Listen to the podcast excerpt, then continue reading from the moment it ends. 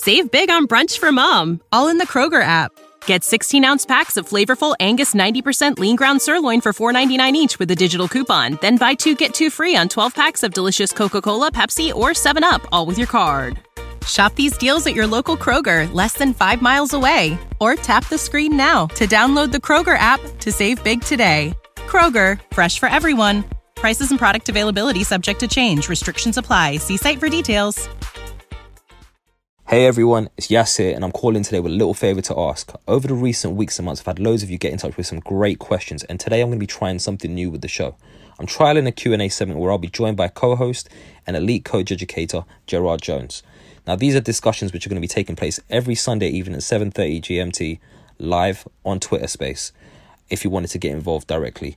Otherwise, I'll be releasing them here every Wednesday on the Coaches Network podcast. So for today's format, it's slightly different, and for around about 30 minutes, each discussion will be dedicated to a question that has been sent in, where myself and Gerard will be going into some real depth and sharing our views and opinions on the topic in order to leave you with some key takeaways to consider in your own environments. So the favor I'm asking for today, guys, is if you could let me know your thoughts on the new format, and you can do this by getting in touch on Twitter at the Coaches Net. Once again, that is at the Coaches Net. And of course, if you have a question, feel free to send that in too. Hope you enjoy the new format. The Coaches Network, bringing the game together. Hey guys, you're now listening to the Coaches Network podcast, a podcast aimed at anyone who's passionate about athlete, talent, and personal development. My name's Coach Yas, and I'm a UEFA A licensed football coach, coach developer, and content creator. I'll be sitting down with a range of guests to discuss their journeys, their life lessons, and how you can make an impact. Enjoy. So, Gerard, let's dive straight in, man. Question is, what percentage of my session should be in versus out of possession? What are your thoughts? Yeah, so you know, as I was listening listening to the question and, and reading it before, I was thinking to myself, well, obviously, great to clarify what we mean by in and out of possession. Um, you know, are we talking basically with the ball and without the ball? And are we even simplifying it further in how much of our session should be attacking versus defending? Is that perhaps where you're even thinking of it as well? That's my first question. Yeah, I think there's definitely that element to it, you know, in and out of possession. But I think it's also maybe in some ways providing some clarity, if we can, on our on our perceptions of what in and out of possession is. Beyond that, you know, at when does it become a transition moment to when does it become an in and out of possession moment, if that makes sense as well. Absolutely. I mean, well, for me, you know, look at the question, and I guess there's no right and wrong answer, but every session should probably focus on these principles. But then perhaps the, the advantage for the coaches is at least this is how you know I've operated for a number of years and and, and continue to mentor and guide the staff that work for me. Um, is that we'll shine a light on certain principles. So, for example, every practice will be include in and out of possession and transition. It'll include all four moments of the game. I know there's more moments. You've got restarts, you've got set pieces, but if we just simplify it, the, the, the game includes attacking, defending, and the transition in between. Every activity that we create will encourage that. So we'll work on those all the time. So there's a lot of attack versus defense, or a lot of small-sided games, which or other type of directional activities that will include those moments. Transition being a huge part. You know, especially if, for example, we're doing some sort of work, whether we're shining more of a light on defending or more of a light on attacking. Let's say we're shining a light on the defending, but then when the defenders win the ball, then what? You know, so a lot of times we'll see coaches will design these practices. Uh, hate the word drill, you know, but they'll say drills or whatever, and then the defending team wins it or the defender wins it, and then they give it back to the attackers. Well, no, can there be a moment where, as we've won it, can we counter to a goal or counter to a target or attack a counter goal or something. So there's some kind of relevance to going back to how we want to play. You know, if your defenders win the ball in a real game, they're going to be able to transition now from defending to attacking. You know, so can they counter attack quickly? Do they have to build possession? Are they looking to play forward? So what what actions do you want to and behaviours do you want to reinforce? So for me, every session should encompass all of that. But then you know where I'm going with it doesn't mean this is the only perspective. You may have a, a different Yaz and or the same. Or other people listening might have a different one or the same. I think where we could go with it equally as well is that how much of our sessions typically only focus more on in possession when we've got the ball and what we're doing versus out of possession. And for me, it would be more, you know, I, I try and have a balance, but at the same time, there'll be certain times, depending on team needs, where you know we might be focusing more on the attacking side versus the defending. It'd be interesting to reflect as a group of coaches and go, well, actually, out of all the sessions that we run, do we tend to focus more on in possession? Probably, as an assumption. And then the question becomes then is how well can we, you know, revisit that and actually are we giving our, our players enough experiences to know how to problem solve and how to defend? Because if we're and, and I just want to go back a little bit, Yazin, I said, well, everything includes everything.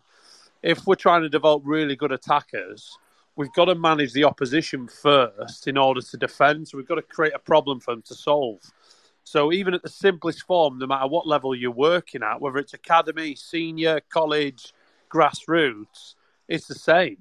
You've got to be able to create a problem, make the defenders know how to defend, give them a motivation to defend, and make it difficult for the attackers so that the attackers have to come up with even better creative thinking, better solutions, better movement. Because it's all well and good. We say we're working on attacking, and we're getting loads of success. But I'd often look at those activities and sessions and go, yeah, but are they defending properly? Or are they defending well enough? How easy is the defending? How challenging is it for the attackers? And likewise on the other side, if you're wanting to amplify more the defending behaviour, how are you managing the opposition to create more problems for you from an attacking perspective so that it's getting the defenders to have to really think? So that's where I think that percentage dial will be interesting if we reflect on that. No, I think you're spot on, and I think you know just straight away leads me to kind of one of my major principles when I'm designing practice or even delivering a session is making sure that, well, if I'm delivering an in possession topic, first thing I'm doing is going in and working with the defenders, and working with them out of possession. So I need to make sure that bit's refined and polished up as best as I possibly can get it and in many cases that might be a bit more direct. So you're talking about you know using that word managing. You know, if I'm managing the group, I'm, I'm being you know very specific about what I want to see and how I want it done, and it's not even in many respects up the debate. This is it. This is what I need from you guys. So then that you know because without that, I can't really work on my in possession stuff because, like you said, if the defending ain't real, then the in possession fundamentally won't be real either. So I think they need to have the real problems to break down and un- unpack I think you're right. I think a lot of coaches probably will gravitate more towards the in possession stuff, but I think it's really important that they just you know they do take that into consideration. That how are they defending? Um, but you know, the question that comes back off the off that for me is, and obviously you know you you you know you've been in different different countries and whatnot, but from your experiences, would you say that in some ways more and more coaches are finding it harder to coach defending, maybe because there's less focus on it now across the board. I don't know if I'm I'm generalizing a little bit, um, but do you think enough coaches have the knowledge and the experience yeah. to actually coach defending effectively?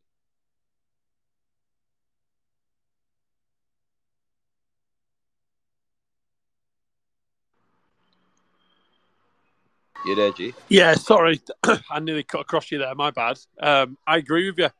Um, sorry, Wi-Fi dipping in and out.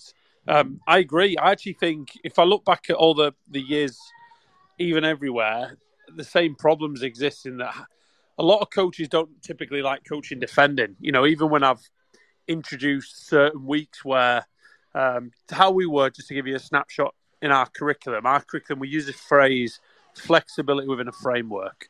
So there's a certain way in which we want to coach and how we want to coach. Everything must be directional. It's got to have choices. There's got to be problems to solve.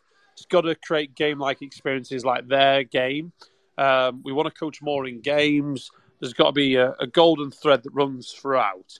How that looks is different. You know, not every every team has to coach the same theme, if you like, or the same focus.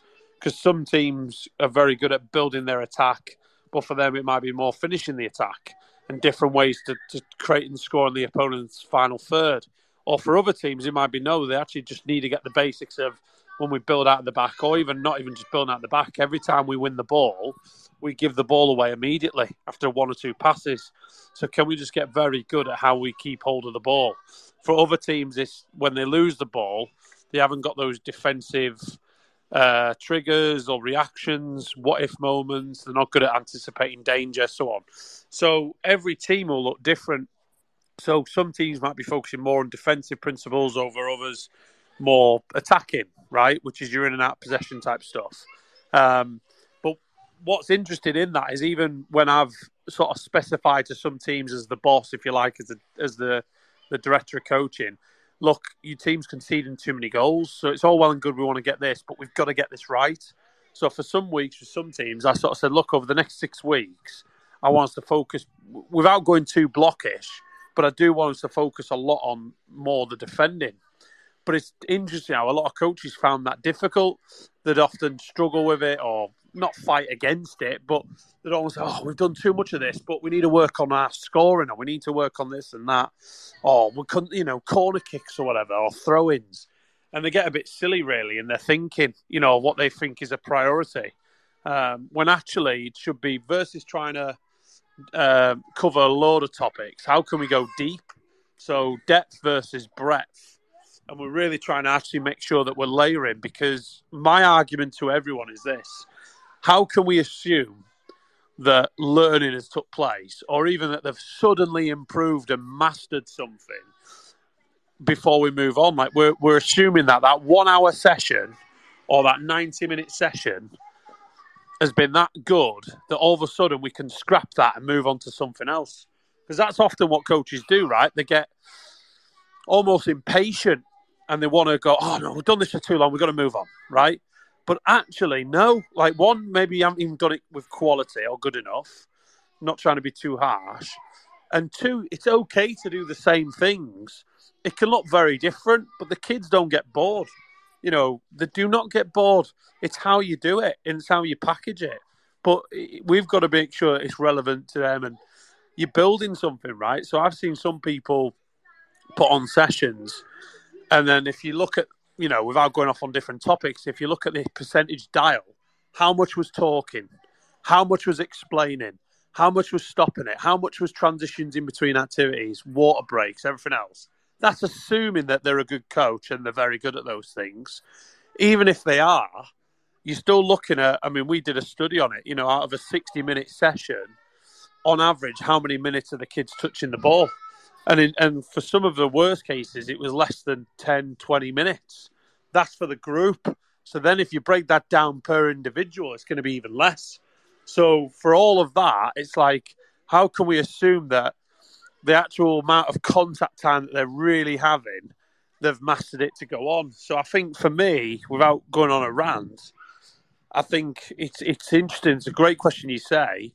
In Morocco, they didn't like it um, because obviously they want to coach more the attacking, they want to focus more on the the creative and the scoring and the flair, the individual dribbling and things like that. And often the defending, to me, and I've seen this in the US as well, was too scripted. So I think there's this very naive perception that attacking can be creative and open, and defending is um, scripted. Is oh no, de- defending is pretty black and white. You know, you go here, you go here, you go here. Well, if it was as simple as that, every game would be zero zero. Surely we wouldn't be conceding any goals. So I think defending can be creative. It's it's how we defend. Um, you know, like as an example, one of the coaches the other day talking about high press right, what's going to happen? The number nine is going to cut the pitch in half. That's going to be the trigger. He's going to press high, cut the, the line in between two centre backs or the, whatever they're playing. After that, he's going to arc his run, force the ball to go a certain way. Fullback, the winger is going to be in between the defender and the fullback. So and so is going to press on the number six. So and so is going to do this. So and so is going to do that, and we're going to force them down the outside and win the ball, or force them out of play. Okay, that's great.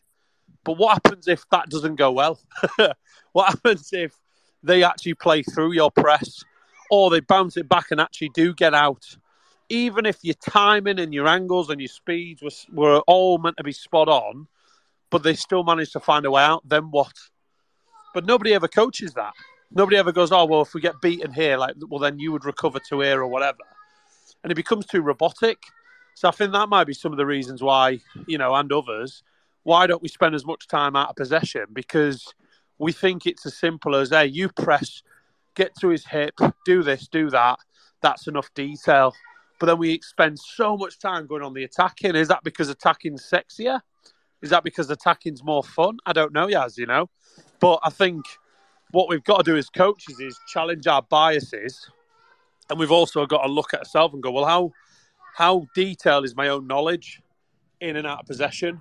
Because if you look at the game and you look at their game, there's a lot that can go on both attacking and defending.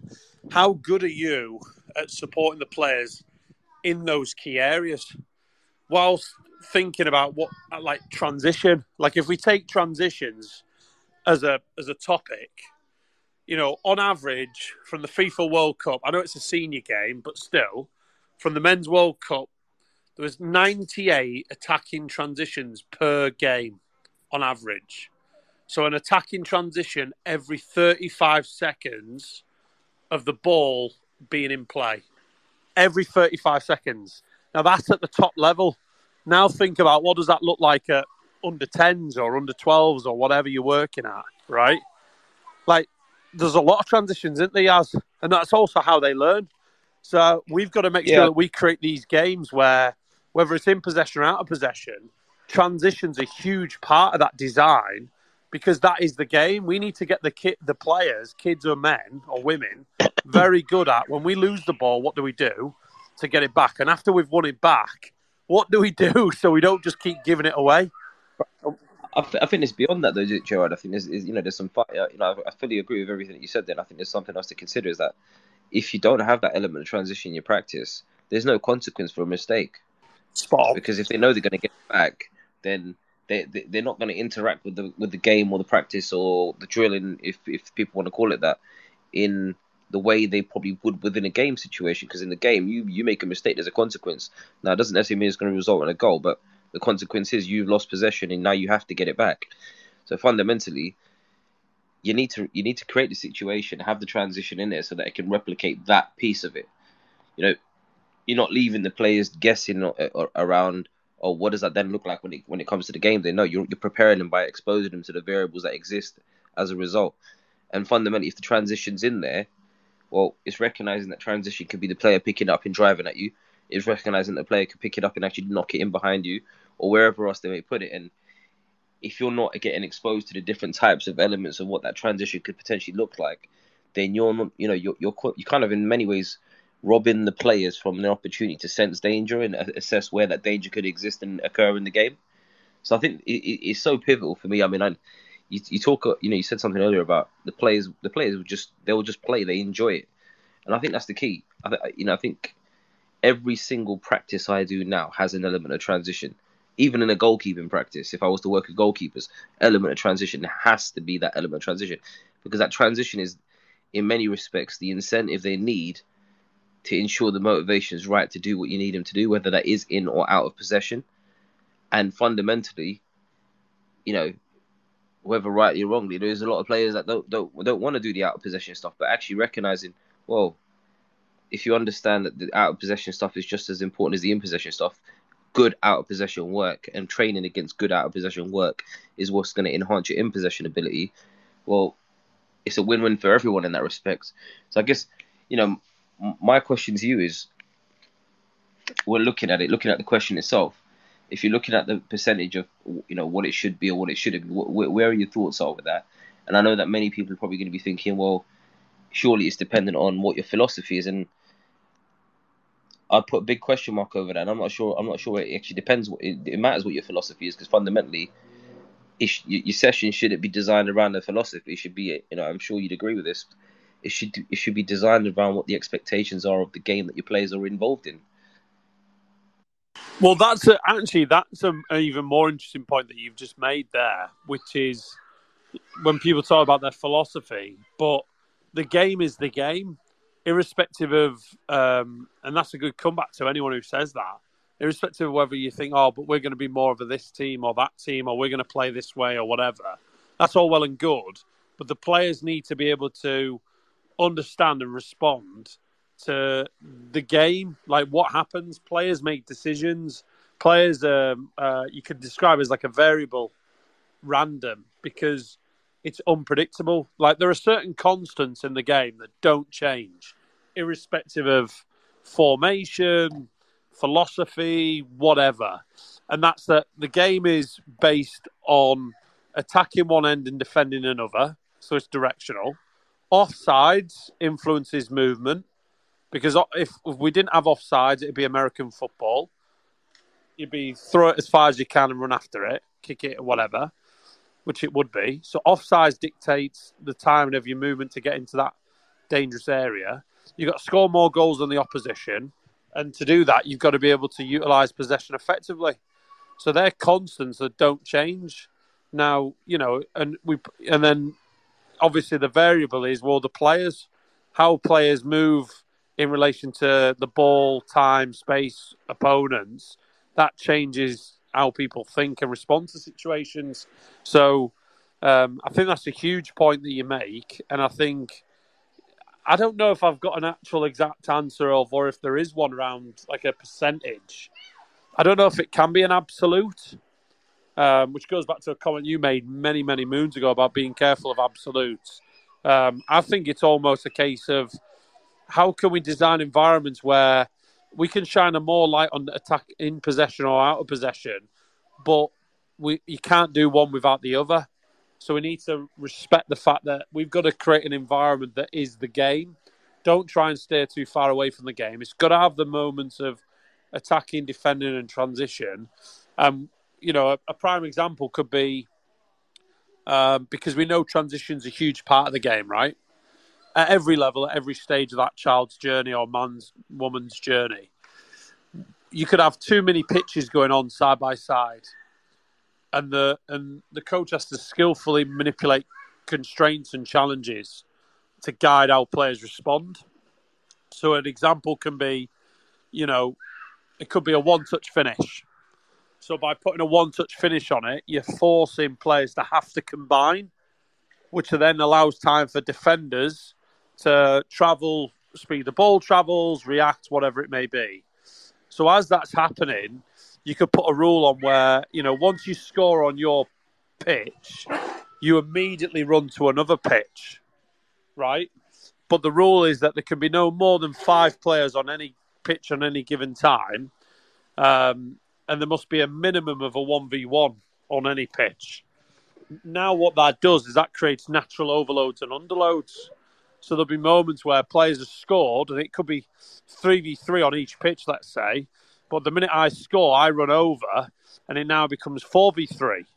But then it becomes 3v2 on the other pitch, or 2v3. Somebody else scores again now, and somebody else scores, and it could be a 4v2 on one pitch or whatever. So now what you're doing is you're creating an environment where there's natural overloads and underloads, there's natural transitions, there's moments where people have to recover and get back in shape, as well as join the attack and finish. So they're dealing with that but you might put certain challenges on it, which is, let's say, if we want to focus more on in possession, how can your touch allow you to play forward early?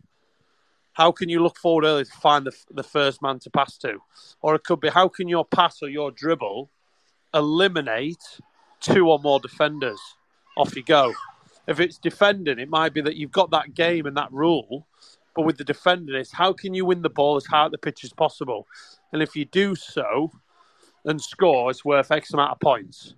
So there's an there's an urgency to win it high up if that's a value you want to reward. And you could make it so it's a competition.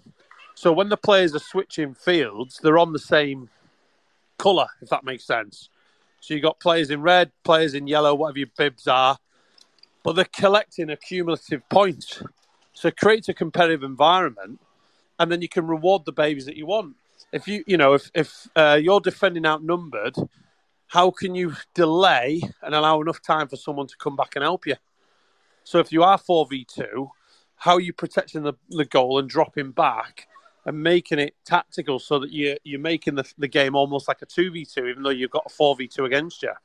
So they're, they're coaching moments. And I think that's where my percentage would be is that every, I don't know if there's an absolute percentage of must be here or here, but what I would suggest is that you create environments where all those things are happening, but then it's down to the skill of the coaching. Like, how are you using conditions, rules, challenges, whatever it may be, to amplify a particular focus that you want to get out of that activity?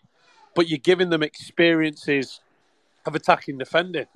You know, you could even do like attack v defense, but you're saying to the defenders, as an example, the longer you spe- uh, go without conceding a goal, every 30 seconds, or it could be every minute or every two minutes, whatever you want to choose, every two minutes you go without conceding is an extra goal for you. But it also deducts one goal off their tally. So let's say the attackers are very good and they're already winning, you know, by two goals. But then the you know you've done your coaching points and you've set a couple of questions and challenges. The defenders now are defending more organised. They've now made it difficult for the attackers, and and now they've gone two minutes without conceding. It now becomes one-one. So it makes the game competitive, and you're also rewarding behaviours that you want them to do because two minutes is a long time to go without conceding in that type of, you know, high intensity environment. And they might be if they win it and counter in a goal, it gives them an extra point as well. So they could end up going from two 0 up to being two two one up, a two 0 down to being two one up. If that makes sense. So I'm just throwing out a couple of examples, Yaz. Don't know what your thoughts are, anyone listening, but they're just a couple of ways how I would try and balance that percentage so that you create an environment that encompasses all, mm-hmm. but you're amplifying certain behaviours that you want to reward. Yeah, most definitely. And I think it's really important. And if guys, you know, everyone in the room, if you've got any views on it, you know, on on the question, in, you know, whether we're you're going to go more in, more or out of possession.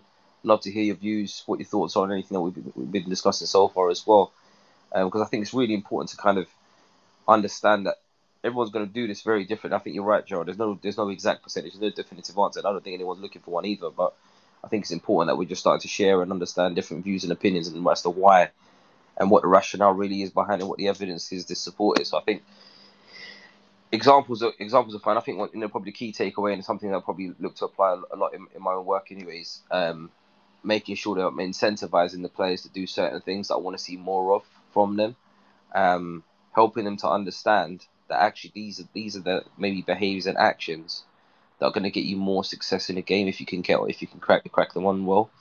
I think the other side of it is, you know, coming back to my previous previous point is uh, yeah, around the knowledge and the experience of coaches and actually coaching the out possession, coaching the defending, coaching that individual defending in particular, you know, recognizing what effective defending looks like or may not look like. And you, you talked about earlier on, you know, we want our players to be creative, and yeah, we do. But in order for them to be creative, they need to be facing different challenges and difficult challenges at times in front of them, different pictures in front of them, that then forces them to be creative.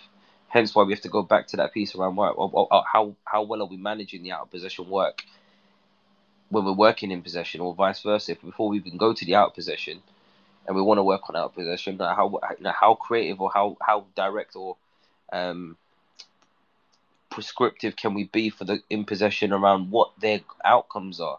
It's not just about maintaining possession. It's not just about um, you know breaking the lines. It's actually how do we how do we unbalance the defenders?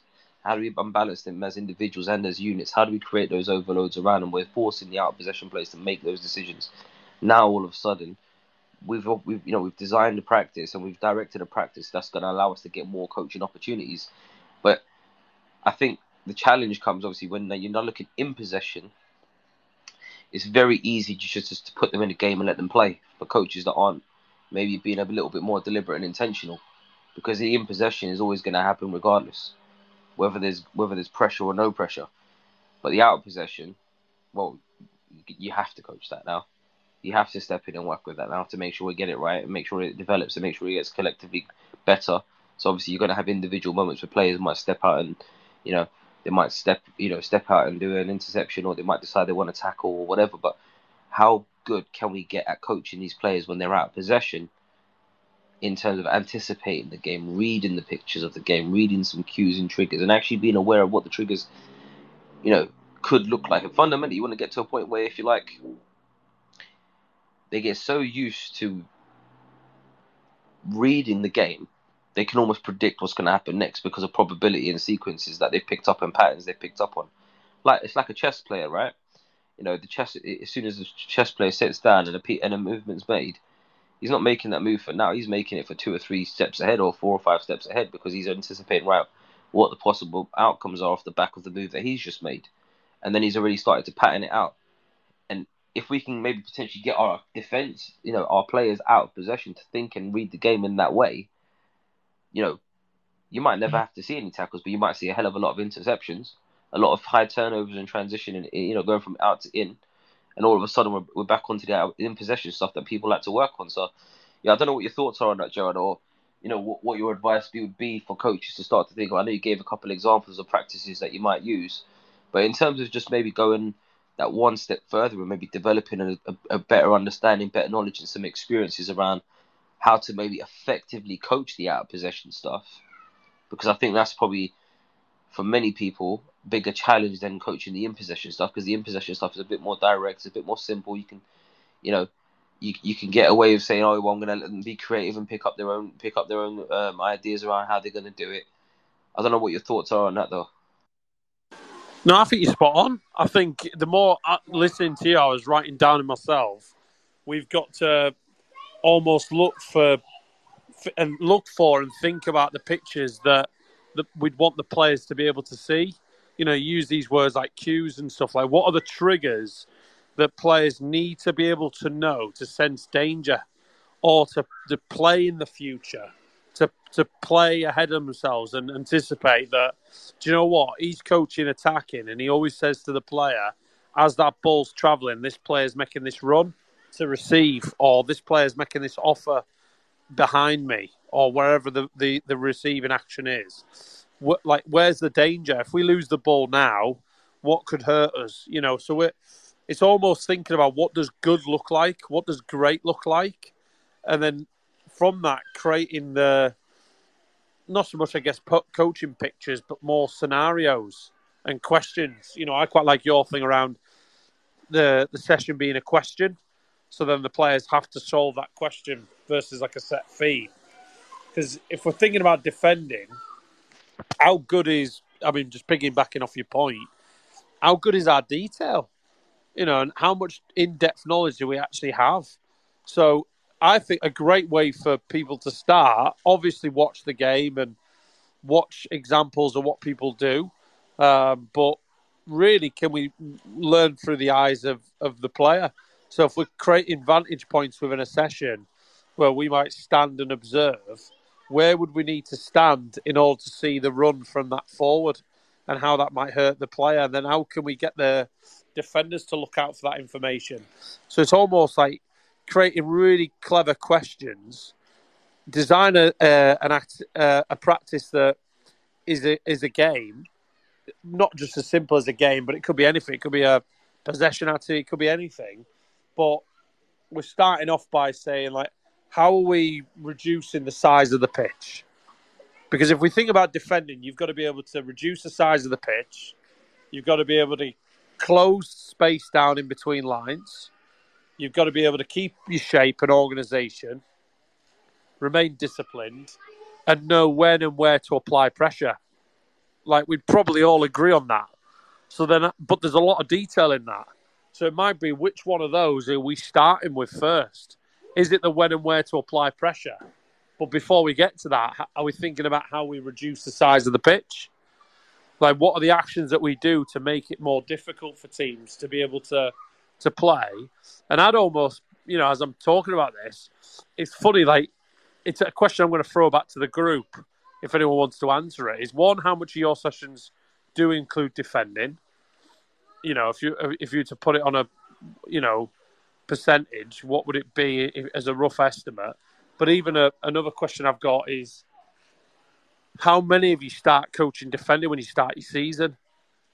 Because every pre-season and, and every sort of season going into the, the actual year, I typically with my teams as a preference, I always focus on defending first, always, because I actually feel that it, it it's um, one, you're making your teams organised because you know we talk about attacking, but if you can't defend, you're going to constantly concede goals. You're not going to finish out games or close games out. So I always try and get the behaviours right of like how we press. If we lose the ball, how do we get back? Who presses when? How do we keep our shape? Though you know, like your discipline and and recovery runs and things like that, like the non-negotiables, the hard work, as well as knowing when to go and when not to go, and just body contact. You know, I'm a big believer in like uh, making contact because players hate it, right? That physical touch. So once we get that right, I've already coached attacking without them realizing it. Because if you get the defending right, it's making it more difficult for the for the attackers. So the attackers are learning in your session. So without you realizing it, you are coaching attacking because you're coaching your defenders on how to stop them from playing through or playing forward or scoring goals. The attackers are, are going to have to deal with that type of pressure. And then when you get to attacking, it becomes even better. So for me, there's the, you know, you've always got that interlinked counter principle. So I actually think, Yaz, it's a good way to maybe even encourage coaches to think about defending. Is that, you know, if you really want to do attacking, well, focus on defending first because you'll get the attacking better. Do you know what I mean? I, I, I think just to kind of add on to that, it's really important as well. You know, if, if you're a coach listening to this now, thinking, right, okay, all of that's great, but how do I get started or where do I go with it next? I think the first thing to do is probably look at what you want to coach and just exhaust yourself around, you know, a list of possibilities around what in particular are the variables which can have an impact on this outcome. So, you know, as an example of that, you know, I'll, I'll use everyone's favorite one, playing out from the back. Well, what's going to stop us from playing out from the back? What's going to have an impact on our ability to play out from the back? Well, first and foremost is two parts to it: what our team are doing and what the opposition are doing. Right, brilliant. What are the things that our team are doing which can have an impact on this? Break that down, put a list together. What are the things that the opposition are doing that could have an impact on this? Break that down and put this together. And then all of a sudden you've got a whole bunch of variables, but then now you know, if you want to break it down further and go into the finer details of that, it's well, if these are the things that can have an impact on what our team are doing, and we're trying to build out from the back, well, when does it become more or less successful within that, and start breaking that down, and and that, that you know break that down for everything that you've put on that list, and you literally get to the point where you've exhausted that list. So you've got so many different considerations, so many different variables that that becomes the detail that you look out for and then want to coach within your practice or your session or even in your game days. What's actually stopping it? You know, you get you get so many situations that I've you know I've seen in the past where a team will say, "Yeah, my team's playing out from the back and they're great from they're great at playing out from the back," but actually the opposition are never pressing them. So are they really great out from, great from playing out the back, or they just being allowed to play? And then it's like, well, if you haven't taken those variables into consideration, and then haven't then you know subsequently then you're not able to then recognize actually what's getting us to success. Well how do you then decide whether it's actually successful or not? And if you don't know where it's broken you know where, where you've actually got success from you'll never be able to identify effectively where it's broken down subsequently. So it's really important that you start to exhaust that list and then once you exhaust that list maybe share it with another another coach that you know you know, even get in touch with myself and Joe, we might even have some different considerations for you, or even some of the other coaches in the room, because we're all going to see it very differently. We're all going to view the considerations slightly differently, but we all might have a few different considerations. And I think there's a conversation I was having with one of the coaches um, that I spoke to today at, at some event, and when I did my uh, my UEFA B as an example, my UEFA B was the last one of its kind at the time. It then transitioned into a new format, which is the current format, and then I believe it's currently going under a restructure. So we might see a new format in the next twelve months. But fundamentally, the conversation was well. There was a coach. There was a coach developer develop, delivering a session today, and the level of detail that he was going into was what was bog standard when I was going for the UEFA B. So, for a lot of the coaches that have maybe gone through it post 2015, post 2016, you might you might be missing some of the key considerations, the key detail that might have been covered in pre, in prior years on those courses. So I encourage you a lot to really go out there, do the work, try and find out right. Well, what what what what what what was I potentially missing? What have I missed out on? What what have I not considered yet? Because until you do that, and when you finally realize, oh, actually, you know what, I haven't thought about this shit, I haven't thought about this shit, or someone else is giving me a consideration over here, that actually now let me look at it through their lens and apply it, and then try to apply it in my context, my players, and make it make sense to them. You start to get yourself such a well-rounded element of, well, what can I coach? There's so many different things you can coach, and you can then you as you, as time goes on. I'm not sure if you've realized this, Gerard, but you can literally coach anything you want if you understand the detail. It doesn't even matter what the practice is because you understand the detail so well. You understand the pictures that the game can present so well or, re- or well enough that you can identify those pictures, those moments, those variables, those considerations, and that finer level of detail, regardless of what the practice is, to the point where actually in the end, you'll probably move to a point where you're not even you're not even thinking too much about how you design your practice, and you're just thinking, right, well, let me just get a practice which looks like the game, which might end up being playing a game, but you've got the knowledge bank there and around the experiences and the understanding of what the detail could be within it, and then you just kind of laser focus in on some of that. But coming back to the you know the point of the, the, this discussion around whether it should be in and out of possession, that applies to both. How much do you know about the in possession? How much can you actually coach and are you able to then look at right what's next? Once your players have got what you're trying to get them to understand whether it be in out or in the transition phases are you just sitting there and saying yeah that's well done guys. Happy happy days. Or are you saying right okay what's the next piece? What's the next layer on top of this that i can like maybe let me put on top of for them?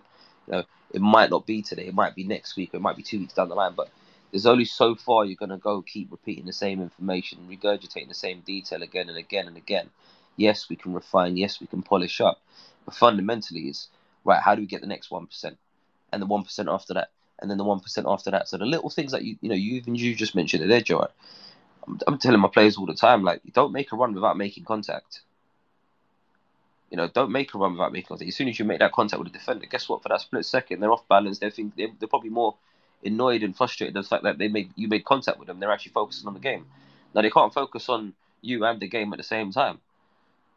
So if you you know if the, if those small margins, if you take advantage of those split seconds, and the players on your team across the board recognize these are the moments and these are the variables that we're in, that we're interacting with, that's how you can you know get across the game a lot quicker. I think it was, you know, I can't remember when when, when was it when was it Germany won the World Cup a few years back, right? And one of the biggest things that they noticed was 2006 was it? Yeah, possibly. Um, but one of the biggest things I can't remember the exact figure, but they but basically they they worked out that whatever whatever the average time spent in possession for each player was, um, that if they sh- you know if they shave that down by I think it was 0.2 seconds, um, then they would be secure in possession every on on the end of every pass. So prior prior to I don't know, you're gonna have to look it up to see the specifics on it, but prior to the World Cup, they had a certain a certain number of what that was. They then managed to shave it down, and that was fundamentally that was the difference, and it made you know you can't put it all down to that, but that might have been the one percent that they gained as a marginal gain off the back of it to now go ahead and win the World Cup. Now you know, it's, it's, you know it's easier said than done. It's simple just to kind of highlight that these these are the statistics, but there's some considerations there. Is the point I'm trying to make around what that what that change could have been, what that one percent advantage could have been, because you're not going to teach these players fundamentally how to get you know be better on the ball as technicians. But what you can do is you can get them to better understand where and when they should apply it and how that position could look. By that point, they've already got the tools in their locker. It's just now looking at, well, well, what's the best tool and when when should I use it? How do I how do I then engage a defender better? How do I then you know penetrate beyond that defender a little bit better? How do I then put myself in a position where it forces this forces the, the the opponents to slow down and delay themselves or whatever that looks like? But you know, there's so much detail in there that I think we need to st- we need to step out our comfort zones, exhaust those lists, make sure we got those considerations, and just build from there went on a bit of a ramble, but I don't know what your thoughts are on that, Joe. No, I agree with you. I actually think it's it's amazing how much if we look at the sort of what we value, how that shapes how we're going to coach. That's why I always ask like the. That's why I always say that the quality of your questions represents the quality of your values. So, like, what are you really putting a, a, an importance on as a coach? You know, me and you both talking about contact there, and then you can talk about like the little one percent, and that is the difference, isn't it? It's that simplicity of having a very clear idea in your mind of what it is, and then just researching it. So, like, I think with this defending topic, as we're talking about it, it's really getting into coaches' minds that like defending is fun as well, you know, and what is it that you want to be the, the sort of signature that represents the players that you're working with? So, like I said before, like an issue when I went to Morocco, I remember some of the coaches, you know, they'd spend a lot of time on possessions and um, all positional possession activities and rondos and you name it, they would, um, and different attack v defenses and things like that. And we were talking about, you know, but yeah, but what happens when we lose the ball? And they didn't. Not everyone had that detail, or the, just some of the other antics that would go on. But that changed. You know, we brought in a bit of a culture as part of the the DTN under Osh and other people. And even if you look at like Regragui, who who came in as the the head coach, that emphasis changed because Morocco was a is a very attacking team, very dangerous on counters, but um, and set pieces as well because of the analysts that they have there. But um, they knew that in in a lot of moments in the game, they'd probably spend um, out of possession. So going back to your question, Yaz, of in possession, out of possession, Morocco were quite clever in that they knew, like, hey, we're going to the World Cup. We're probably going to spend a lot of time out without the ball. So we need to have a plan for how do we defend? What's our strategy? And you know, most people might not know this. Like, I'm I'm going to piggyback off the one thing you said and then add something on it. You talk about Germany in that World Cup, and you're actually right. There was another stat where I remember it coming on the AYA, where Martin Diggle mentioned this to us, and he Germany from that World Cup, um, and one of the ones even in in uh, I think it might have been the South Africa one. Basically, whenever they committed a foul, if they ever gave away a free kick, they never gave away one free kick in their half because that was something that the manager, the head coach, made very clear to the players that if we give away a free kick, we're going to do it in their half. That way, it's less likely to hurt us. Now, something as simple as that, not overly detailed, but they embedded that in their culture and how they trained and what behaviours they reinforced and what have you. They always made sure if we're going to commit a foul, all and in that World Cup, the, the most of their fouls they were always done in the opponent's half. So it's like the little details in it, like you say, one percent. So Morocco, when we came in, and uh, Regragui was actually on the the pro license with us, and then obviously he took over from Coach Vahid. Morocco had an incredible World Cup. Well, for those who don't know, out of the 32 teams that were at the World Cup, Morocco spent the greatest amount of time out of possession, and they did that in a mid block. And uh, 38% of their time was without the ball, operating in that type of uh, block. So they were very difficult to, to beat. I mean, most people probably remember the Saudi Arabia, um, Saudi versus Argentina game, right? Yes, you remember that one against Messi? And that was unbelievable. But you look at how they defend, and that, again, that's another former Moroccan head coach, by the way, Hervé Renard. He used to manage the national team before Vahid came in. And those principles have been set in around organisation. So I think where I'm going with this, because I know I'm throwing out stats there, but they're important because I would relate this back to like what what do what do you what are the players you're working with? Because we've got to think about the people that we're working with. I think a good coach is somebody that knows the people they're working with and gets the very best out of that talent. You know, and everyone can criticize and oh, they only play this way or that way, and we can have those purist sort of debates. But a good coach is somebody that can elevate their standards and their potential, keep them performing at a consistent level. So consistency is key, but outperform where they should be. Get them to be organised based on their talent. Like that's the, the the job of any leader in my book. If you're a leader in any organisation, more often than not, you don't always recruit everybody. You inherit a group of staff. Well, how do you get the best out of those that you manage, right? Because not everyone's as strong in certain areas. So you have to get the best out of that team, and I think it's the same on a soccer pitch. So you know, going back to you might be working with some players where they're going to play games where they're not always going to have the ball. Well, what's your strategy out of possession to to go make sure that you're organised to play to your strengths? So for Morocco, it was operating a mid block, be difficult to break down, and then hurt them on counter attack transitions. That was the strategy, among other strategies. So I think that's key. Saudi Arabia game was a great example of how they maintained a result, and the performance second half was incredible against some of the best players in the world. Well, the winners. So I think those are the details that people have got to go into. Um, you know, and I'd throw it back out to the group. You know, I don't know if there are any questions. I know we've we've done a lot of talking, and if there aren't, that's okay. But you know, I'd throw it back out there. Is like, how is this? How's what we've said influence your thinking? What are your thoughts? Agree, disagree? You know, almost what are you going to do differently, or continue to do more of when you go back to your environment? You know, because I mean, certainly for me, it's I'm thinking about this now, thinking, you know what, Yaz, I'm going to think even clearer now. Like, what are my non-negotiables, and then how do I train it? And that's what I'm taking from this talk as well.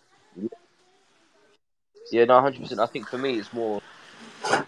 It probably re- some of the things I was already thinking, but maybe uh, put some more clarity on it. You know, rather than it, being a bit of debate or a bit of grey area in your mind around how important some of this stuff is. Probably just clarified for me. Actually, no, I need to ensure that I'm definitely doing more of going forward. Um, and even you talked there about throwing stats up. I think it's it's the stats are there, but it's, it's what are you going to do with practice? How's it going to perform the way you work with players? That's probably the biggest piece as well. And then beyond that, I think it's just recognizing there is no right and wrong way fundamentally. But what are we doing to try and get better at what we're doing?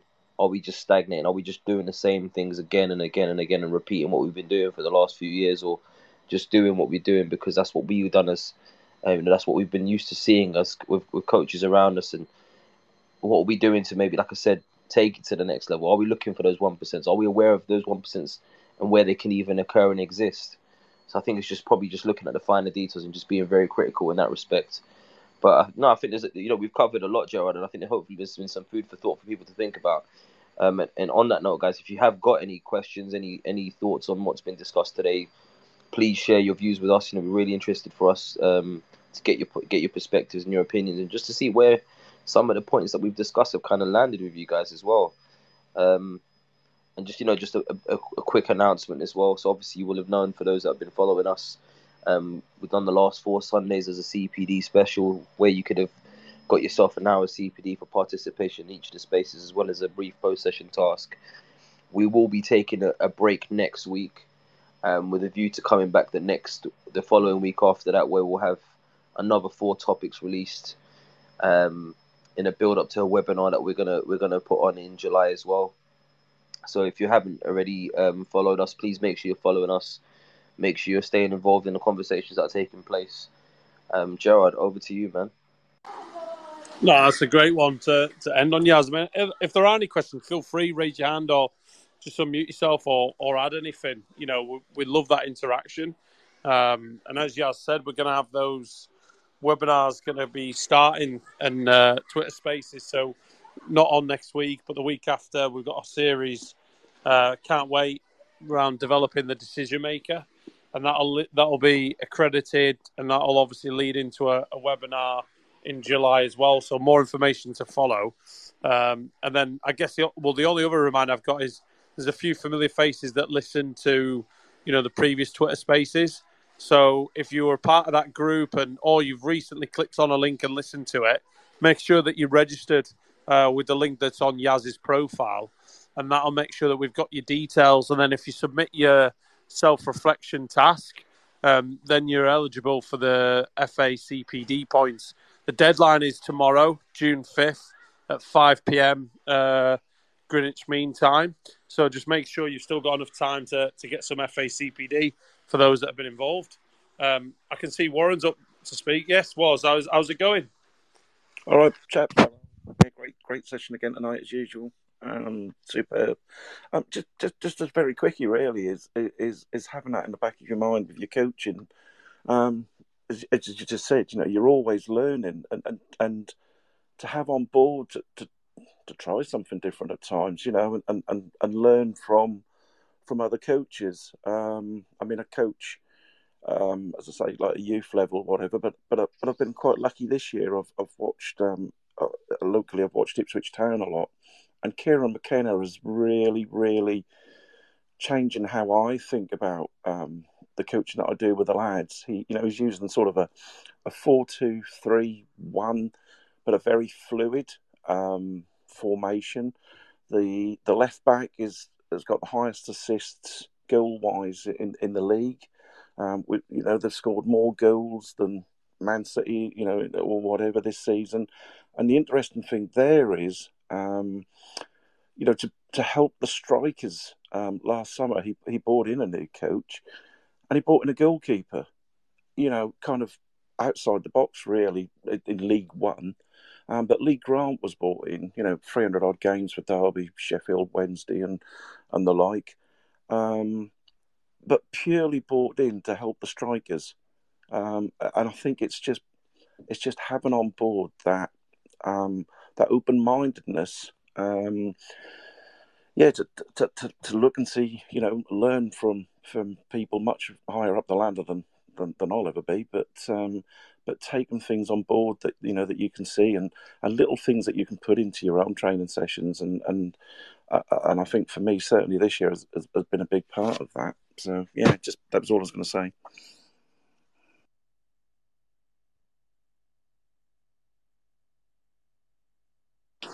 No, I really appreciate that, Warren. I think it's you know it's, it's good that you brought that up because you know there is a lot of coaches doing some great things and just thinking outside the box a little bit. And I think you know what you've just described there around Kieran McKenna bringing in Lee Grant as an example.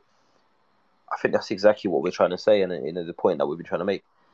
They're bringing in what they're likely to play against, or if you can, you know, in this case, it might even be that case. You know, in all in all fairness, and no disrespect to anyone that's in that league, Lee Grant might actually be better than some of the goalkeepers he comes up with. So, you know, if the forwards can unpack themselves and finishing against a, a keeper, uh, you know, like Lee Grant, then who knows how that's going to develop and further further enhance what the what the strikers are able to do in that in that respect. So, no, I think it's a great point. But Gerard, um, I don't know if anyone's got else any, anything else they want to add or any questions they want to ask. Um, but otherwise, Warren, thank you very much for your contribution there. Gerard, as ever, it's been you know fantastic. And guys, just a quick reminder: um, we will be taking a break next weekend, so there'll be no space next week. Um, and we'll be back the following week. So just keep an eye on our pages. If you're not already following us, please make sure you're following us. Um, and we'll have an announcement out within the next uh, couple of days around our upcoming CPD webinars or spaces sessions, um, leading into a webinar that we're going to be putting on in July. Um, anything else from you, Jay? No, just building off the back of what was I said, just stay curious, isn't it? I think stay curious and just think about how we can do things even differently, almost challenging a little bit of, you know, asking that question like, why have we always done things the way we have? Do we have to copy that again? You know, this copy paste. Can what else can we do different? I always love the phrase, um, observe everybody else and do the direct opposite. You know, so yeah, love it. Um, thanks everyone, you know, and the listening and engagement as always is great, and uh, can't wait uh, for you know not next week but the week after. It'll be fun. Have a great rest of the weekend. Most definitely. Take care, guys. Have a great evening and look forward to seeing you in a couple of weeks. There you have it, guys. Another episode of the Coaches Network podcast, where our aim is to bring the world of athlete, talent, and personal development together to just one platform. And you can help us with that mission right now by sharing this episode or any of your favorite episodes with everyone that you can think of. You can tag us in those mentions as well on Instagram at the Coaches Network or on Twitter at the Coaches Net. We look forward to hearing from you. Let us know what you thought about today's episode. And until next time, guys, take care.